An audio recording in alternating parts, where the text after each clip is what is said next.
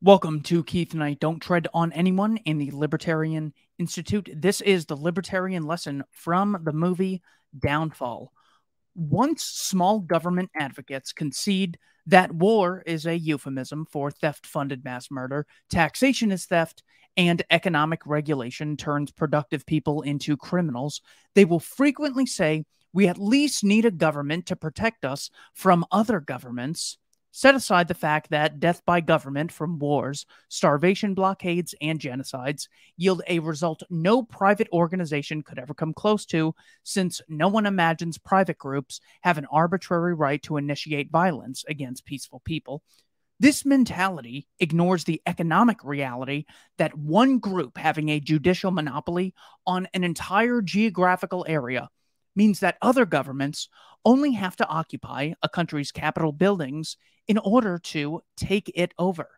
The excellent World War II movie, Downfall, focuses on the National Socialist government of Germany losing control of Berlin, the capital of Germany, to the Soviets.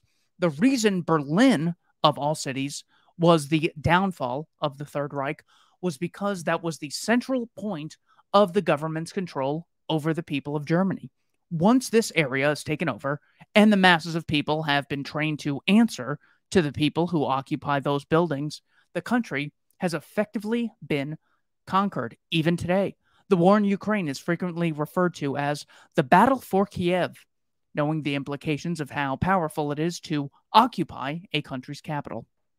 Under governments, nations essentially put all their eggs in one basket, so to speak. Under a free market, no group would have a recognized judicial monopoly in the form of a capital, making it far more costly for other gangs or governments to take control of millions of people's lives through military intervention.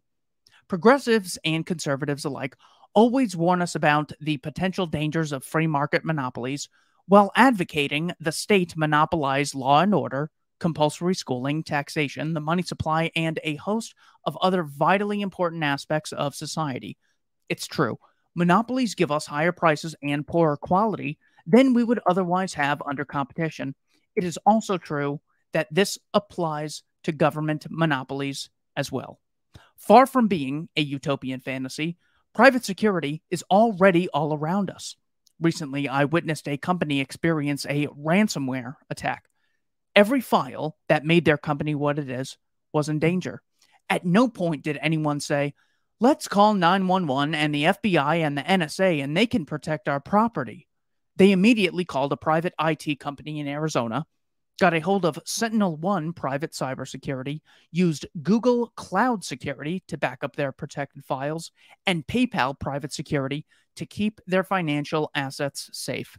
When push came to shove, and they needed their most valuable assets protected, they went to private security and ignored the state completely, knowing it would be a waste of time. At shopping malls, baseball games, banks, bars, hotels, amusement parks, and concerts, we see private security voluntarily providing what the state claims only they can give us.